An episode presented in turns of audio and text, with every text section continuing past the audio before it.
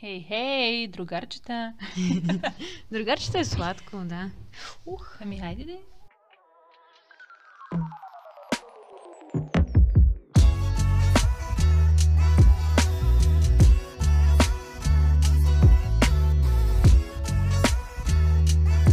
Здравейте, мили приятели.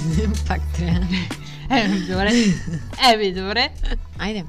Здравейте, мили приятели! Ние сме Стефи и Мина, а вие сте с нас под ягодите и това е нашия подкаст, в който си говорим за нещата от живота. Днес решихме да продължим темата от предния път под а, една малко по-различна форма, но все пак а, говорим си отново за любовта към себе си, за изборите, които правим и действията, които предприемаме поради вътрешна несигурност и липса на увереност и любов към себе си в крайна сметка. Много често ни се случва с Мина да говорим за нещо и в желанието си запишем сравнително кратък епизод, да пропуснем много от нещата, за които сме можели да говорим. И в този случай е така, защото съзнахме, че освен чисто на физическо ниво, както предния път разказахме, за килограмите, за външния вид, за... Въпреки, че ние не говорихме само за физическото не проявление на проблема, но беше ползвах. основно застъпено. Да, как се проявява пример. като несигурност. И осъзнахме, че има и доста други примери, в които може би голяма част от вас ще се припознаят и ще видят, че корена очевидно стои точно в липсата на сигурност в себе си, на достатъчно любов, на увереност, на подкрепа от нас самите и че много често се оповаваме на останалите или чакаме другите да ни кажат и да ни заявят, че ние можем да се справим с нещо. Да ни валидират. Наскоро ми се случи по време на разговор с мой приятел, който му споделях за моя проблем с намирането на апартамент и несигурността как да предприема конкретно действие. Имах затруднение в това да взема решение по кой път да тръгна и се допитах до него, споделих му всички опции и той накрая ми каза, че без значение точно какъв избор ще направя, проблема ще го реша и решение ще взема, когато започна да изпитвам повече увереност в себе си и че всъщност моето тързание в този момент не се корени в това, че има много опции или че всяка една е много добра или че е трудно да прецениш кое би било най-доброто, а проблема е по-скоро в несигурността за това дали аз съм способен да взема правилното решение. Понякога се чувстваме недостатъчно компетентни по дадени теми, недостатъчно опитни или сме свикнали да се оповаваме на приятелите и на близките и те да ни дават съвет, те да са източника на информация, а в този случай трябваше просто аз да, да послушам вътрешния си глас, но на първо място да чуя в себе си това, че аз съм достатъчно голям, зрял и уверен човек, че имам всички предпоставки да взема правилното решение и няма защо да се колебая.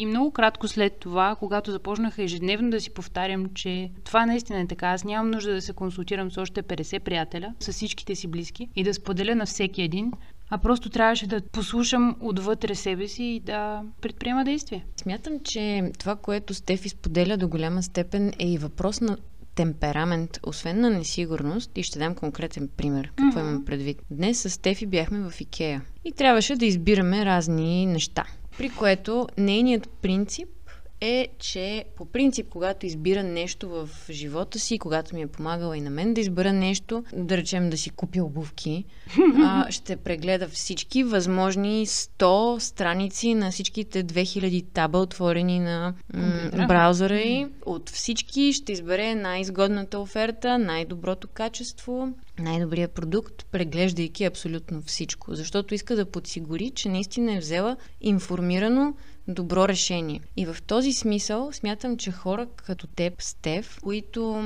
искат да изцедят ресурса максимално, да вкарат абсолютно всичко оптимално в действие и да са максимално ефективни. Да се възползваме от всички ползи. По-скоро са типа хора, които биха имали склонност да изпитват в някакви моменти несигурност по повод това дали наистина решението им е оптималното и дали наистина са използвали всички възможности и са погледнали всички места, които могат да погледнат. Примерно аз съм точно обратния темперамент. Аз като си харесам нещо, виждам го, харесвам и знам, че е моето и не ме интересува да има и още 5000 да са по-ефтини и да са каквото ще да е. Просто не ме интересува. Харесвам mm. си го и си го взимам. И то не е защото съм повече уверена или по-малко, по-скоро Може би съм повече уверена в усещането си. Аз мисля обаче, сега ще те върна mm-hmm. на друг пример, за който пак и в двете сме замесени. И преди сме казвали, аз съм много добра в това да търся неща. Но когато... Ти си бях... като пипи, нещо търсач. Пипи? Пипи дългото а, чорапче. Добре. когато преди работехме заедно в офиса с Мина или в последствие, когато Мина ми звъни и ми каже Стеф, трябва ми нещо, търся нещо, може да ми помогнеш да намеря.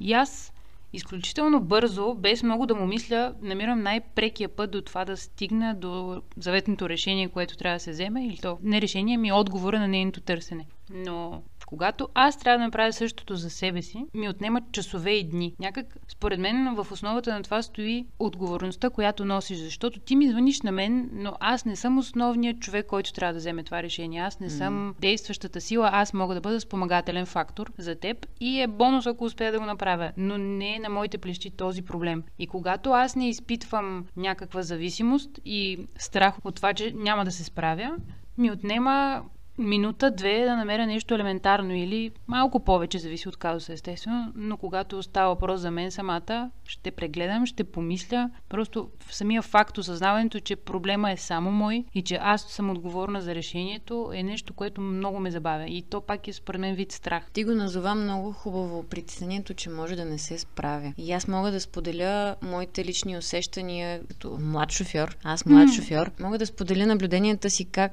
когато вземаш някакво решение за маневра, докато си в движение, да смениш платното, да позволиш на някой да те пусне, ти трябва да реагираш бързо. Колкото повече се колебаеш, толкова повече объркваш хората около себе си и когато вземеш решение на пътя, просто трябва да действаш и да го индикираш ясно и целенасочено, целеустремено, mm. независимо какво се случва около теб, с ясното осъзнаване, че другите ще се съобразят. И това е една много хубава метафора за мен за това колко е важно наистина да вземаме решенията си твърдо, ясно и категорично, да ги заявяваме и да ги следваме, за да може да не объркваме живота, космоса, Вселената в сигналите, които подаваме или тези около нас, естествено, така че да могат да ни върнат а, също толкова ясна обратна връзка под формата на опит и Това е материализиране. Е точно както теорията за визуализирането и когато искаш да манифестираш нещо, всички казват, трябва да го назовеш с точното му име, да си визуализираш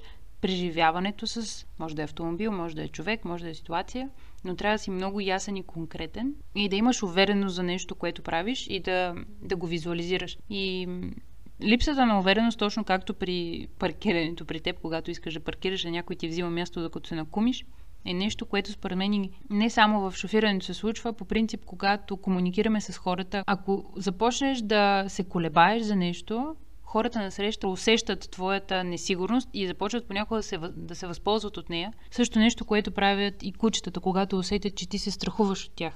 Mm. По същия начин са и хората. И вземат надмощие. Някои вземат надмощие. Но понякога дори може да стане неловка ситуация от това, че ти изпитваш несигурност. И да не е необходимо, но като цяло искам да кажа, че когато изпитваш несигурност, то се чете много лесно от, от среща. Езика на тялото е еднакъв за всички и ако си малко по-наблюдателен, винаги можеш да го усетиш. И ако човека срещу теб има интерес да го направи, може да се възползва. Така че самото чувство на увереност, че аз ще се справя с нещата, помага на ежедневно ниво. Дали аз ще си намеря място за паркиране, аз ще намеря каквото търся в еди кой си сайт или аз ще се справя да съм майка на две деца. Всяко едно нещо, според мен, започва на първо място от вътрешната увереност аз мога и след това вече съприкосновението с останалите хора, с които трябва да се справяме. Според мен също така това да не можем и това да не знаем и да не сме непременно родени научени е много важно да го приемем mm-hmm. и да си позволим да не знаем, да си позволим да не можем, да не сме перфектните, защото ако се гледаме от позицията, ето аз не мога да се справя, защото осъзнавам, че не мога и не, не го познавам и няма да съм перфектен. Съответно, аз в собствените си очи съм едно разочарование. Докато ако сменим малко гледната точка и си кажем, ето аз не мога, но това е възможност за мен да се науча. И е окей okay, да не знам. Това е малко като мене, като почнах да карам кънки. Аз бях с децата и падах наравно с тях, даже и повече, и бях цялата в синки но си позволих да не знам и си позволих да не мога. И това ми даде толкова много свобода, която естествено е, че ще има много неща, които срещаме, които няма да са ни окей. Okay. Според мен е много важно да се научим да си позволяваме да не сме най-добрите или дори добрите в дадено нещо. Особено самокритични хора, като нас двете, доста често се сблъскват с това да искат да са най-добри. Не най-добрите, да искат да са добри, да искат да се докажат, да искат да са възприяти като авторитет успешни. или успешни. Да. Това е в професионален план. Но за всяко едно друго нещо, наистина, много хора се страхуват, включително и аз, от възможността някой да ме възприеме по глупав начин. Дори елементарно нещо, като това да се изцапаш преди, когато ходех по улицата и хапвам нещо и се изцапам първото нещо, което бих направила е да намеря най-бързия.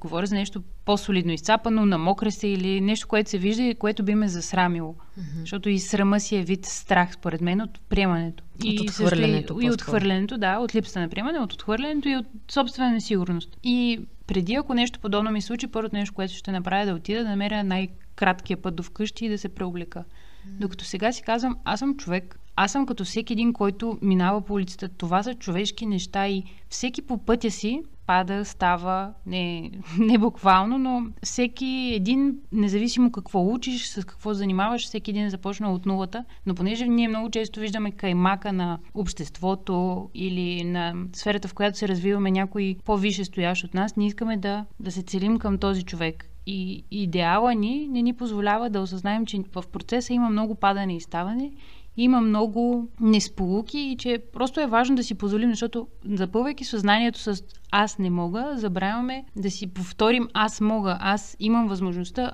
Не е нещо лошо, не е нещо срамно да паднеш с кънките, както е било при теб. Mm-hmm.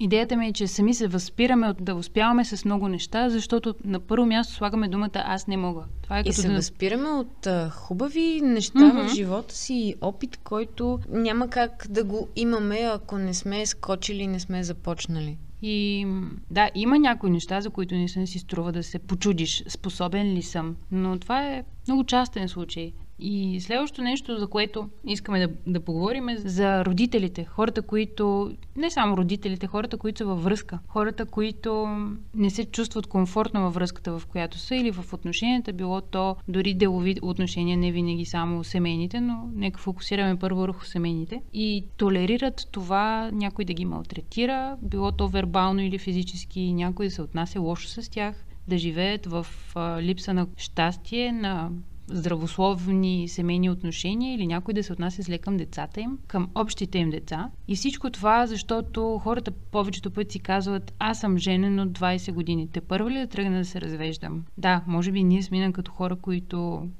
никога не сме се женили, нямаме много право да говорим по темата. Нямаме опита на това да имаш деца, да имаш отговорности и да искаш да си съхраниш семейството. Но много хора в страха си, че няма да се справят сами, започват да се оповават на една токсична връзка и забравят, че щастие съществува и извън този дом, това семейство и че на първо място трябва да седим ние самите. Както говорихме предния път за кофта, ако ние сме изпълнени с щастие, то ще продължи с изобилие да идва при нас.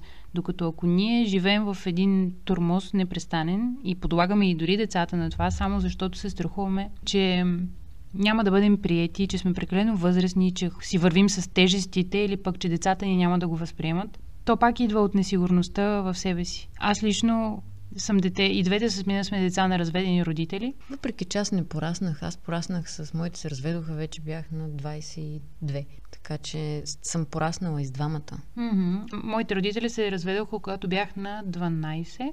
Но въпреки липсите, които това ми е дало, това е било едно от най-хубавите решения, което са взели някога за нас като семейство, защото всеки имаше възможността да изживее себе си по своя път, по своя начин, без това да вреди на нас и така заздравих връзката с моя баща. Само хубави неща дойдоха от това. Да, аз имам една малка липса на пълноценно семейство, но това, дай Боже, някой ден ще си го създам за себе си. Но това пак е мой избор, аз как да смеля тази цялата информация. Та, ако се върнем в ядрото на това, за което говорим, страха от, на родителите от това, че децата им ще бъдат наранени или че ще бъдат повлияни, е нещо, което ги спира или сам, самия страх, че те не са достатъчно ценни за някой в бъдеще, че те първа трябва да опознават някого или да се нагажат по някого, а това може да е много кратък процес. Може да намериш някого за два месеца, ако е бил правилният човек за теб. Той просто се появи. А, искам да продължа по темата с това, че Наблюденията, които имам, особено когато минеш една определена възраст, било то след 30, било то след 40, 50, тези майлстоунове, които си слагаме хората и очакванията, които имаме към себе си, че до еди коя си възраст аз е трябвало да свърша тези и тези неща и ако не съм, едва ли не... За кога вече няма време, няма смисъл. И някак се отказваме защото си мислим, че нямаме сигурността в себе си, че бихме могли да се справим при положение, че ето до сега не сме успяли, защо пък сега да се случи? Едва ли не, вече ми е късно за какво изобщо да се занимавам. Това също за мен се корени до голяма степен в някаква форма на несигурност и отричане на някакъв аспект от себе си. Има един много деликатен момент с а, опиятите и зависимостите, които развиваме към, да кажем, цигари, алкохол и наркотици. Според мен дори и хазарта е част от тези зависимости. той секса е от тях. Да. Би могло да бъде.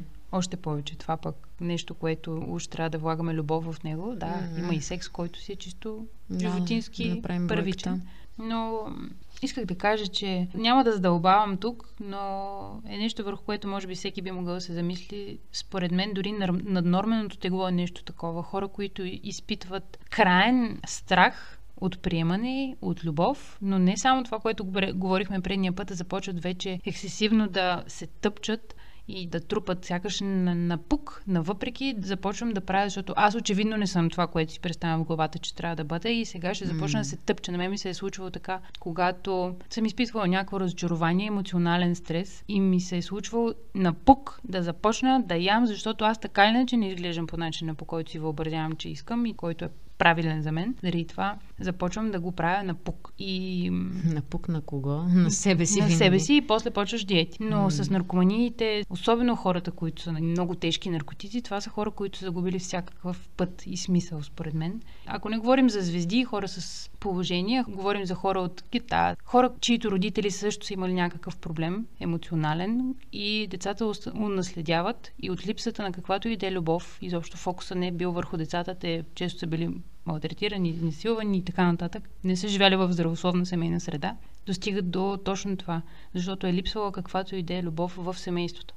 Това е и... много крайен пример. Мисля, че дори не в толкова крайна обстановка, на същия принцип когато стане дума за зависимости, дори елементарни зависимости, като тютюнопушенето. Те и работохолиците си по същия начин, но и хората, които пазаруват а, огромни... Шопахолиците. Да, не знаех точно на български как да го преведа. Пазарохолик. Пазарохолици. Да, всеки един вид такава зависимост, според мен, е изместване на фокуса от основното.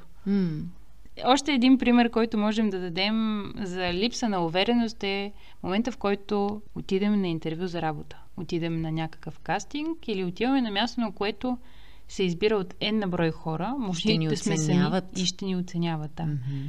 И как започваме да се поставяме, специално когато отиваме на интервю за работа, всеки отива или по-несигурните в себе си хора отиват от позицията на жертва. Аз тук отивам и ако някой благоволи да избере мен, ако за някого моите качества са ценни, ако ставам за нещо и ме вземат, евала. Но никой не разсъждава като аз съм ценен кадър и щом има предлагане, значи някой търси. Тоест, щом има предлагане на една позиция, някой има нужда от мен. От мен, конкретно mm-hmm. от мен и от моите качества и всичко, което аз съм придобил. И да, може би не винаги дипломата ни или сивито ни ще са пълни с информацията, която може да се изисква, но много често харизма или може би сте забелязвали хората, които заявяват себе си много уверено и настъпателно, но не арогантно, просто знаят позицията си, знаят ценностите си. Понякога може да не са и подплатени отвътре, но могат да убедят много добре и могат да се продадат много добре. Те взимат позицията. Така че и това е нещо върху което можем да работим. Отивайки на интервю за работа, ние не сме жертвата, ние не сме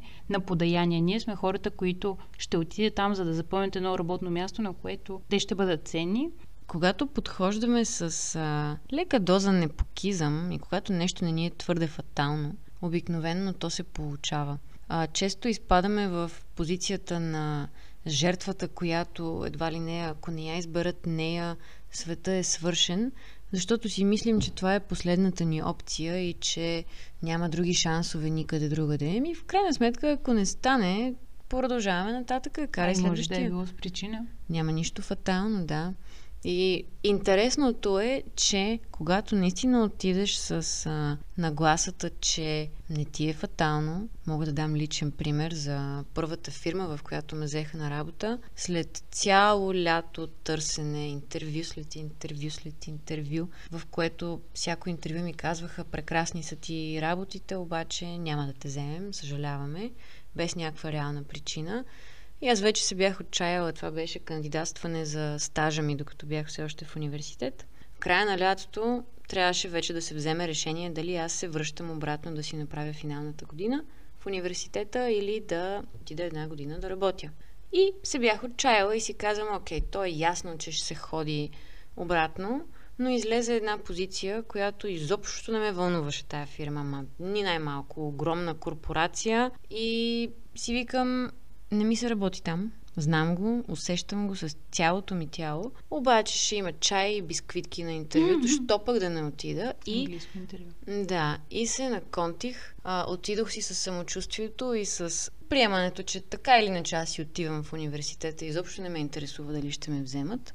И тези хора избраха мен от Да. десетима човека, които се явихме заедно на първо интервю, извикаха ме на второ и ме взеха на работа.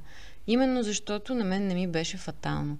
Аз вече бях с ясната представа, че ако не е това, се ми е тая. Може да е някъде другаде. Аз не търся, не съм отчаяна. Точно това е, защото ти отиваш с една увереност, която е нещо, което грабва на среща. То е, дори позицията на тялото може да се забележи. Всеки се свива, пъхаш ръцете между бедрата, свиваш рамене или пускаш ги надолу.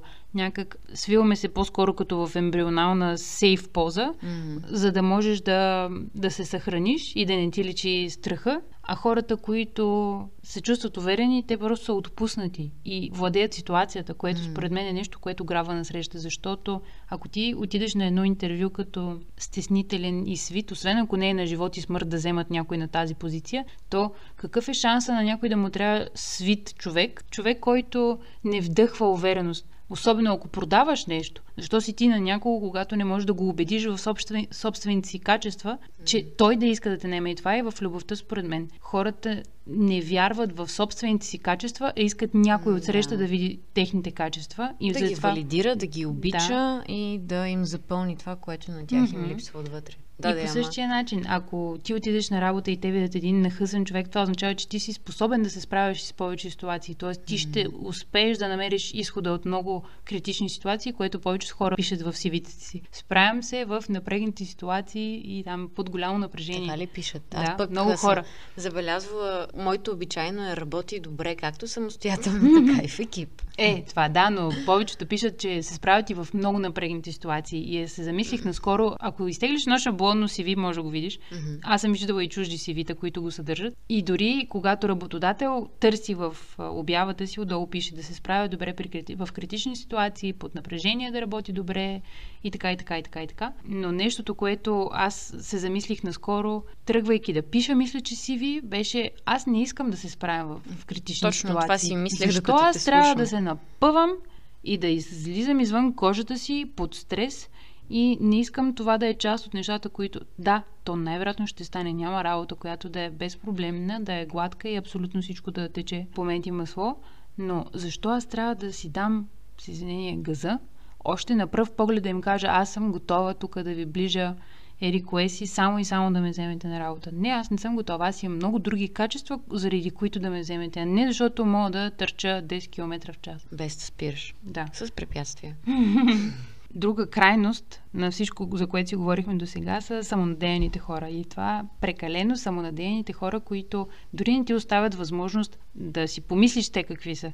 Те влизат рязко в стаята, как беше мина, като майка, в Майка детска в детска стая без да чукам. Да. да, влизат и започват да казват на всички останали, дори понякога невербално, да им показват те какви са. Било то с колата, която карат, с жената, която водят подмишница, с дрехите си, понякога и вербално. Аз съм такъв, аз съм бил тук и там, аз съм правил това и това. Накрая обаче се оказва, че тези хора често са компенсирали много от а, недостиците си с постигане на определени цели, които в обществото се смятат за големи постижения, но вътрешния им свят е кух и сив. Надуват балона. Надуват балона и то е много често дори се случва хора с много голяма неувереност да надуят, той не е балон, то вече се е превърнал в черупка и пред хората показват една много достолепна фигура, много познания, авторитет, компетентни са по различни теми, но вътре в момента, в който си намерят майстора и ги бодне нещичко на правилното място, осъзнаваш как те са едни меки, мънички душишки, които имат нужда от обгрижване и как в стремежа си да намерят някъде вътре в себе си увереност, те са надули балона зверски, но празнината между душишката вътре и черупката, която е навън е огромна. Mm. И много лесно може да се разруши. И е много болезнена. Mm-hmm. Цялата тая празнина боли много. Другото, което е много често, когато изпитваме голяма несигурност и имаме свръх високи очаквания към себе си, на които очевидно в повечето случаи не успяваме да отговорим, ние много често ги прехвърляме и към околните и започваме да критикуваме. И аз съм имала такъв случай с човек, който е бил близък в моето обкръжение, с когото бях научила, че аз ако не получа критика, значи съм направила нещо хубаво. И, и да, моето поласкаване, моят комплимент беше това, че не съм получила критика, което ако човек се замисли, това е доста токсично като да. отношение и е насилствено. М- това, за съжаление, се среща обаче и при родителите. Има много родители, които са неспособни да го направят. Не, и те най-вероятно са точно родителите на децата, които, ако не те изкритикуват, ти трябва да възприемеш м- за похвала. Да, защото имаме високи очаквания, най-вече към себе си. То е супер да имаш амбиция, супер да следиш високото качество на всяко нещо, което излиза от теб, но понякога аз самата не съм била чак толкова крайна да критикувам и да осъждам, но не но все още защо. Това е нещо, което анализирам в главата си. Защо, когато бях по-малка и доскоро, може би до преди 3-4 години ми беше трудно да давам похвала. Да, аз съм критичен човек, само критичен и критичен като цяло и харесвам нещата да са изпипани и нещата да имат стойност. Не просто посредствено. И тогава смятах, може би много коза наблягаше в мен, м- смятах, че ако не е перфектно, няма смисъл аз да давам похвала или просто така се случваше. Хора правяха неща около мен, правиха дизайни, правиха дори в университета албуми, някой е рисувал нещо, било то за изкуство, за песен. Просто не можех да похваля, дори да ми изготвиш нещо. Ами, ако не ми е вкусно, аз ще го изям, но няма да, няма да кажа да, страхотно е, това е най-доброто.